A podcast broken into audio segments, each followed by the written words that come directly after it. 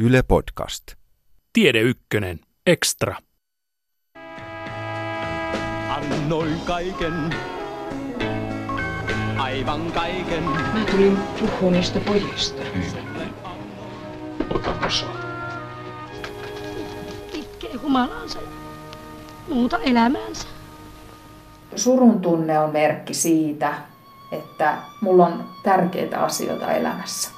Että jos ei ole mitään, mikä herättää surua, niin ei ole mitään, mikä on oikeastaan tärkeätäkään. Että sillä tavalla suru on aina niin kuin jonkun kääntöpuoli, mihin mä oon ollut kiintynyt ja mikä on ollut mulle tärkeää. Se on sitten taas sitä elämän sisältöä ja kertoo myös siitä, että kuka mä oon. Tässä Tiedeykkösen neliosaisessa podcast-sarjassa puhutaan tunteista. Neljästä perustunteesta. Vihasta, pelosta, ilosta ja surusta.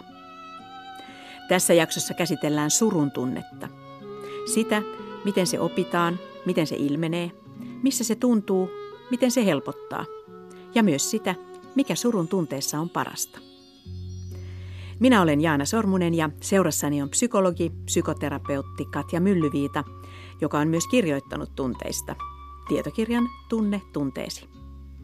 Vilkaisemme kunkin tunteen osalta myös professori Lauri Nummenmaan johtaman tutkimusryhmän tekemää tunnekarttaa, joka osoittaa miten ja missä osissa kehoa eri tunteet tuntuvat. Mutta siis suru. Miksi surun tunne on ihmiselle tärkeä? Suru auttaa meitä hidastamaan tahtia ja tai mikä on meille itselle tosi merkityksellistä ja tärkeää. Eli tavallaan öö, ilma, ilman sitä me vaan jatkettaisiin eteenpäin, mikä voisi olla tavallaan niin kuin väärään suuntaan menemistä. Eli silloin kun me menetetään jotain tärkeää, niin silloin ikään kuin muutkin asiat menettää, menettää tai muuttaa merkitystään. Eli tarvitaan vähän niin kuin tämmöinen uudelleen inventaario ennen kuin posottaa eteenpäin, koska tota, ikään kuin perustukset muuttuu.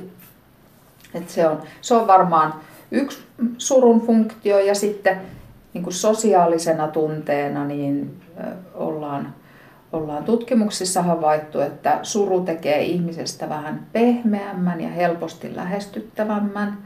Jos ajattelee, että surullinen ihminen tarvitseekin tukea ja apua ja seuraa, niin tota, suru tekee sen jotenkin hänen puolestaan sen helposti lähestyttävämmän tavan olla.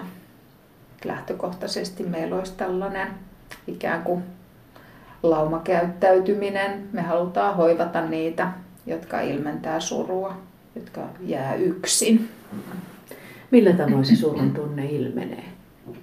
Just tämä tämmöinen hidastuminen on varmaan se, mitä ihmiset kokee. Voi olla vähän kylmä, niin kuin ruumiin toiminnotkin tuntuu jotenkin hidastuvan ja aika pysähtyvän. Ja tota, just se yksinäisyyden kokemus on varmaan siinä, siinä semmoinen rankka puoli myös, että kun huomaa, että elämä jatkuu ja ihmiset muut touhottaa ja sitten itse siirtyy jotenkin vähän niin kuin toiseen tempoon. Älä tee tätä liian vaikeaksi. Mutta kun kaikki on niin vaikeata. Miten se surun tunne opitaan? Surun tunne opitaan varmaan niin, että menetetään jotain, mikä on itselle tärkeää. Jos miettii, että siihen menetykseen voi reagoida monella tavalla. Yksi mahdollisuus on se viha. Mä haluan sen takaisin, mä teen mitä vaan, että mä sen saan. Mutta sitten jossain kohtaa, kun ihminen huomaa, että, että tätä asiaa mä en, mä en, en voi enää saada, että se, sitä ei ole enää, niin tällainen tilanne ohjaa ihmisen sitten kokemaan surua. Eli jollain tavalla niin kuin sen, sen uudelleenjärjestelyyn, että mihin, mihin nyt suuntaan matkani, mitä nyt tämän tilalle. Ei, tätä ei voi korvata millään. Mitä siis? Eli se on vähän tämmöinen niin kuin pysähtyminen sen äärelle, että nyt mä en tiedä nyt, nyt on vaan niin kuin, elämä on tällainen iso kysymysmerkki, jos puhutaan tällaisesta läheisen menettämisestä tai muusta massiivisesta menettämisestä. Jollekin ihmiselle työpaikan menettäminen on niin kuin vastaava tilanne. Eli jotenkin iso osa omaa identiteettiä on, on nyt kanssa menossa. Se tuottaa tällaisen tarpeen tehdä näitä uudelleen inventaarioita. Älkää heittäkö minua, hyvä patruuni! Älkää heittäkö! Tehkää minulle mitä tahdotte, mutta älkää heittäkö!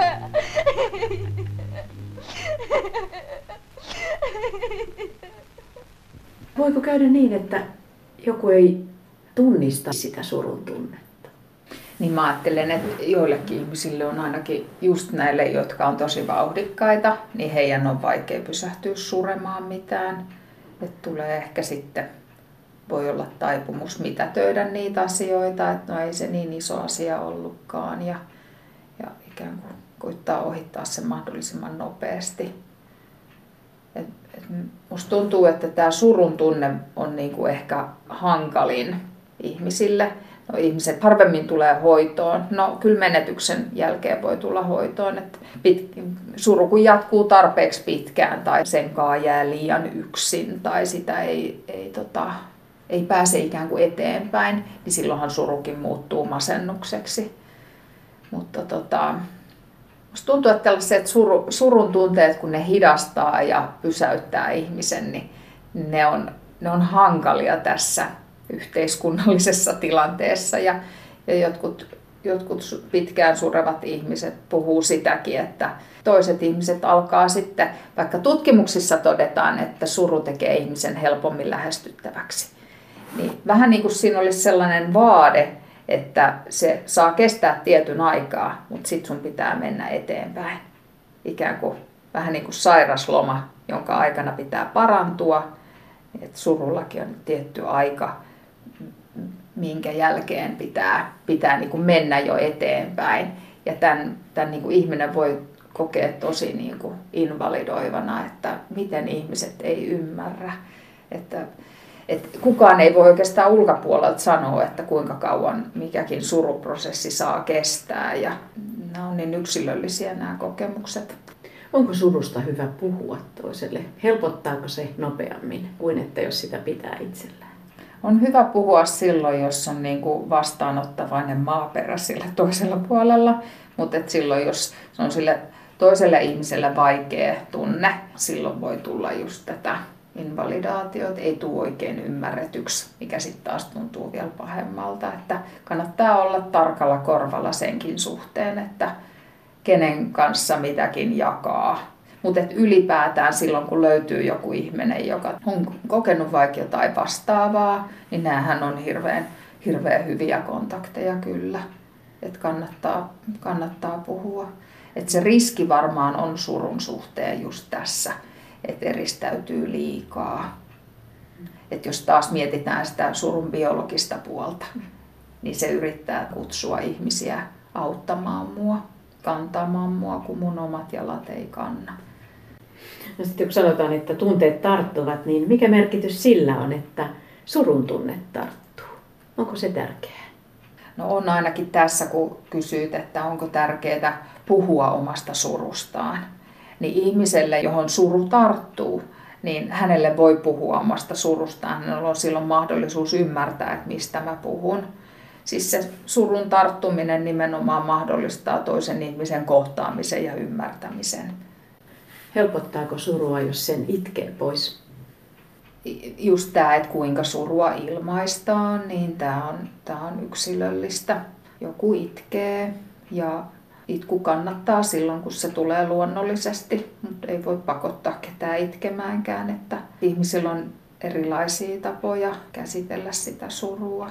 Pitääkö se suru kuitenkin saada jotenkin pois? Jokuhan kirjoittaa, joo, joku tekee joo. musiikkia tai joku soittaa. Kyllä, kyllä. Pitääkö se saada pois sisältä jollain mm. ilmaisukeinolla?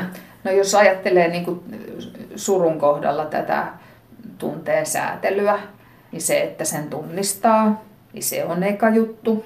Sitten toinen on se, että toimii sen mukaan, että osaa pysähtyä silloin ja malttaa ottaa niin kuin kopin siitä.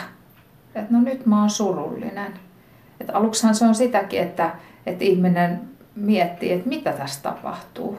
Joskushan joku asia, mistä ihminen ei tavallaan tajuakaan, että ai, ai tämä tekee mut surulliseksi, niin se tavallaan edellyttää sen pysähtymisen, että ymmärtää, että ahaa, tämä onkin mulle menetys. Sitten taas jonkun toisen asian menettäminen ei herätäkään sen kummempia tunteita. Nämä ei ole tällaisia matemaattisia kaavioita. Kun menetät tämän, niin sinulla on tämän kokoinen suru. Ja välillähän voi olla surullinen olo ilman, että on mitään niin kuin ulkopuolista tekijää tai myös sellaiset onnelliset asiat, niin kuin siirtymäkohdat, niin kuin kevätjuhlat, suvivirsi, niin nämäkin saa sellaisen haikeen olon aikaiseksi. Ja tunnereaktioita, kyyneliä. Onko se Mut, haikeus jonkunlainen surun ilme, niin kuin esiintymismuoto? Haikeus menee varmaan sinne surun kategoriaan, mutta se voi tuntua hyvältä. On ihanaa, kun voi tuntea niin kuin erilaisia tunnesävyjä ja ilmasta niitä. Et se on sitä, että on ihminen. On harhaa sydämeni haave unikai ja turha toivo. Missä se surun tunne tuntuu kehossa? Suru tuntuu aika kokonaisvaltaisesti just tällaisena kylmyytenä ja niin kuin painavuutena. Se on niin kuin ilon vastakohta, että kun ilo tekee keveäksi, niin suru tekee painavaksi. Se on niin kuin samantyyppinen kokemus kehollisesti kuin masennus. Että kaikki mitä sä teet on niin kuin kivirekeä vetäisi perässään, miten ihmiset sitä kuvaa. Että se, että nousee tängystä ylös, niin on iso projekti.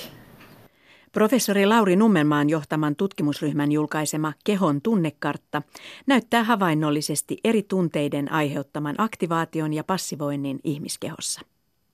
Lisäksi se auttaa ymmärtämään tunteita ja niiden kehollista perustaa. Tutkimustulokset auttavat myös tunneelämän häiriötilojen ymmärtämisessä ja tarjoavat uudenlaisia mahdollisuuksia niiden diagnosointiin ja hoitoon.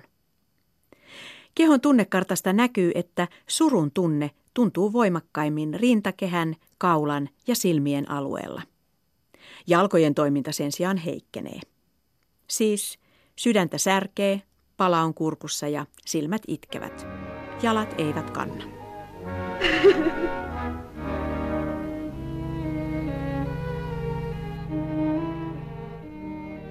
Voiko surun tunne olla vaara?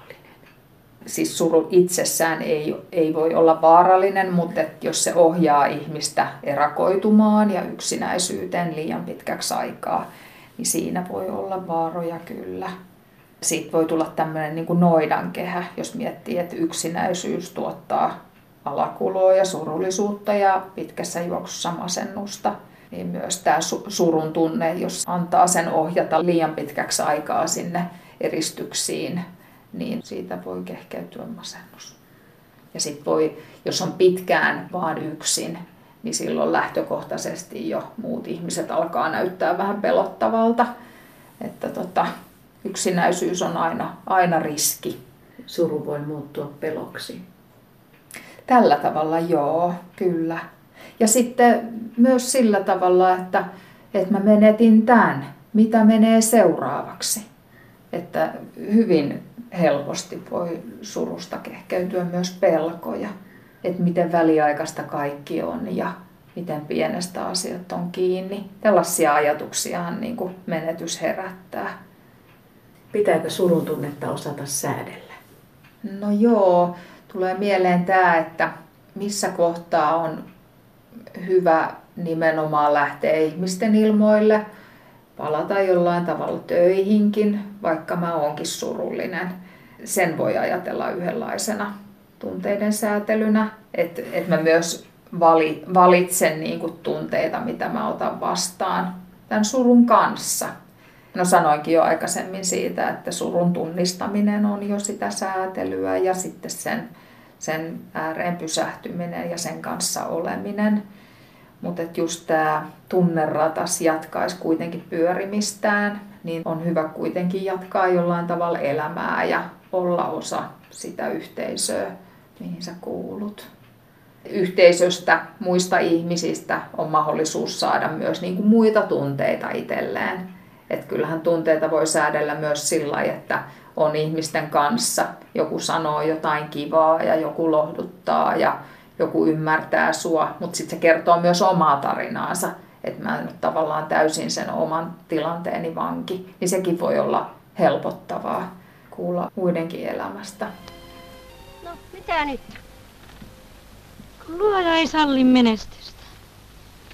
Vaikka sitä ihminen menettelee mitenkä voi ja osaa. No, No miten lapsuuden kokemukset vaikuttaa tähän tunteen säätelyyn? Onko sekin jonkunlainen opittu? On varmaan kyllä niin, että joissain perheissä niin surut ohitetaan helposti. Että sitten ihminen joutuu aikuisiellä itse opettelemaan tämän tunteen. Vieläkö pojille sanotaan, että pojat ei itke, vaikka kuinka itkettäisi olisi surullinen? No kyllä mä luulen, että, että joskus sanotaan pojille ja joskus sanotaan kyllä tytöillekin, että, että kyllähän niin kuin semmoinen yleinen reippauden ihannointi, niin se on varmaan, ei ole hävinnyt mihinkään meidän kasvatuksesta ja se, että ei saa jäädä tulee makaamaan ja ylö, ylös vaan siitä, kun kaatuu ja sattuu, niin tota, takas vaan pyörän selkään. Että kyllä me varmaan lapsiamme kannustetaan sellaiseen reippauteen. Että ihan, ihan hyvä olisi niin kuin tietoisesti vanhempana muistaa se, että, että voi olla ihan hyvä hetkeksi niin kuin pysähtyä ja sitä pipiä puhallella siinä, että, että ei nyt niin kiire ole. Et, et on varmaan niin tämä just, että jos on itse vaikea sietää sellaista kaikkea, mikä liittyy alakuloon, vähän niin kuin masennukseen viittaavaan, mitä suru siis on, niin silloin sitä on vaikea siinä omassa lapsessakaan tavallaan niin kuin tunnistaa ja esiin nostaa ja käsitellä sitä vaan yhtenä tunnerattaan tällaisena pyörähdyksenä. Se on niin kuin osa tätä ihmisenä olemista.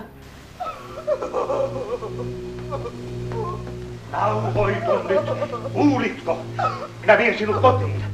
Lapselle surua voivat aiheuttaa menetysten lisäksi myös elämänmuutokset, vaikka ne olisivat sinänsä mukavia, sillä muutoksissa on aina mukana myös luopumista. Ja samoin kuin pelko, myös suru sekoittuu lapsilla usein esimerkiksi kiukun tunteeseen, varsinkin jos suruun liittyy luopumista. Lapsen täytyy kuitenkin antaa surra, jotta hän oppii käsittelemään suruaan ja jottei hän luule suremisessa ja itkussa olevan jotain väärää. Ja jos sitä jos sitten lapsena oppinut sitä surun tunnetta ja sen käsittelyä, niin miten sitten vanhempana? Niin joskus elämä tekee sellaisia tilanteita, että, että se on pakko ottaa vastaan. Et joskushan masennuksen hoito on sitä, että käsitellään sellaisia menetyksiä, mitä ei ole, ei ole tullut surtuakaan. Joskus ne menetykset on ollut siellä lapsuudessakin. Ei ole saanut jotain sellaista, mitä olisi tarvinnut. Ja se voi jättää sellaiseen surun ihmiseen. Ei ole ollut tilaa minulle, niin olen sitten elänyt kaikkien muiden pikkuapurina esimerkiksi niin se voi jättää sellaiseen alakulon ihmiseen, mikä tulee esimerkiksi vain silloin esiin, kun on yksin. Eli tämä on niin kuin yhdenlaista tällaista surua, mitä voidaan käsitellä sitten aikuisuudessa. Ja surra se pois, jotta voi sitten jatkaa siitä eteenpäin. Oppiiko sillä sitten suremaan muitakin surullisia asioita kuin niitä lapsuuden menetyksiä mahdollisesti? Onko se sellainen mä... surun käsittelyasia, jonka voi oppia? Kyllä mä luulen, että jos on ollut tämmöinen opittu tunnepelko, esimerkiksi siihen suruun liittyen, niin kun oppii pois siitä pelosta, että se ei ole sen pelottavampi tunne kuin muutkaan, ja että se menee ihan itsestään ohi. Ihan niin kuin se, että kolauttaa polvensa terävään kulmaan, niin se sattuu vähän aikaa, mutta jos mä pysähdyn ja silittelen sitä kipeätä kohtaa, niin se helpottaa nopeammin kuin se, että mä vaan niin kuin väkisin runnon eteenpäin ja puren hammasta. Niin kuin siinä on samanlainen prosessi voi olla niin kuin tämän tunteen hyväksymisen kautta. Että okei, nyt, nyt tapahtuu jotain, minkä ääreen mun kannattaa pysähtyä ja voi oppia itsestään jotain ja siitä, että mikä mulle on tärkeää tämän surun tunnistamisen kautta. Ja silloin sitä ehkä tulee käyttäneeksi muissakin tilanteissa enemmän. Ei ehkä pelkää enää niin paljon sitä pysähtymistäkään esimerkiksi.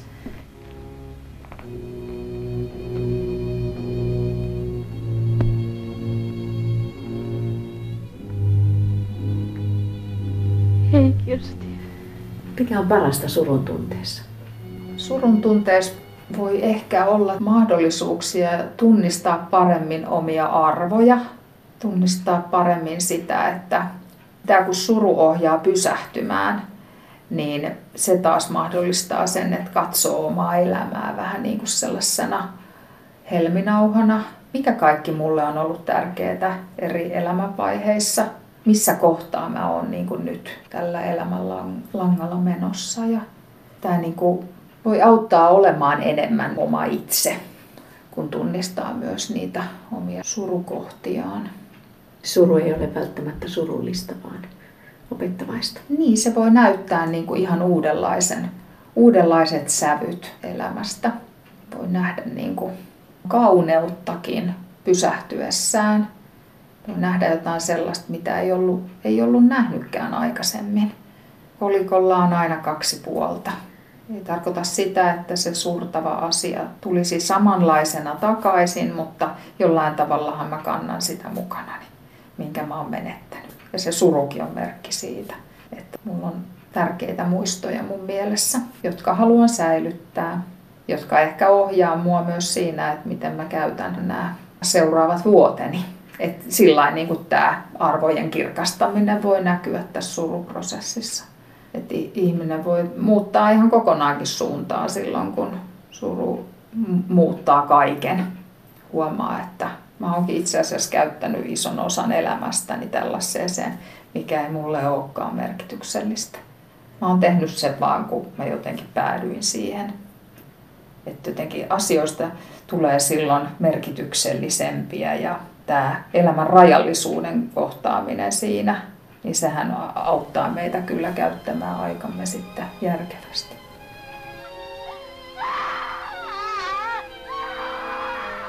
Ei siinä mikään auta. Ei auta vastaan karrittaminen Jumala. Surun tunteesta keskusteli kanssani psykologi, kognitiivinen psykoterapeutti Katja Myllyviita. Tämän Tiedeykkönen Ekstran tunteita ja tunnetaitoja käsittelevän neliosaisen sarjan muissa osissa puhutaan vihan, pelon ja ilon tunteista. Ohjelmasarjan on toimittanut Jaana Sormunen ja äänisuunnittelusta vastasi Katja Kostiainen. Ohjelmassa kuulut ääniefektit oli koottu vanhoista suomalaisista elokuvista.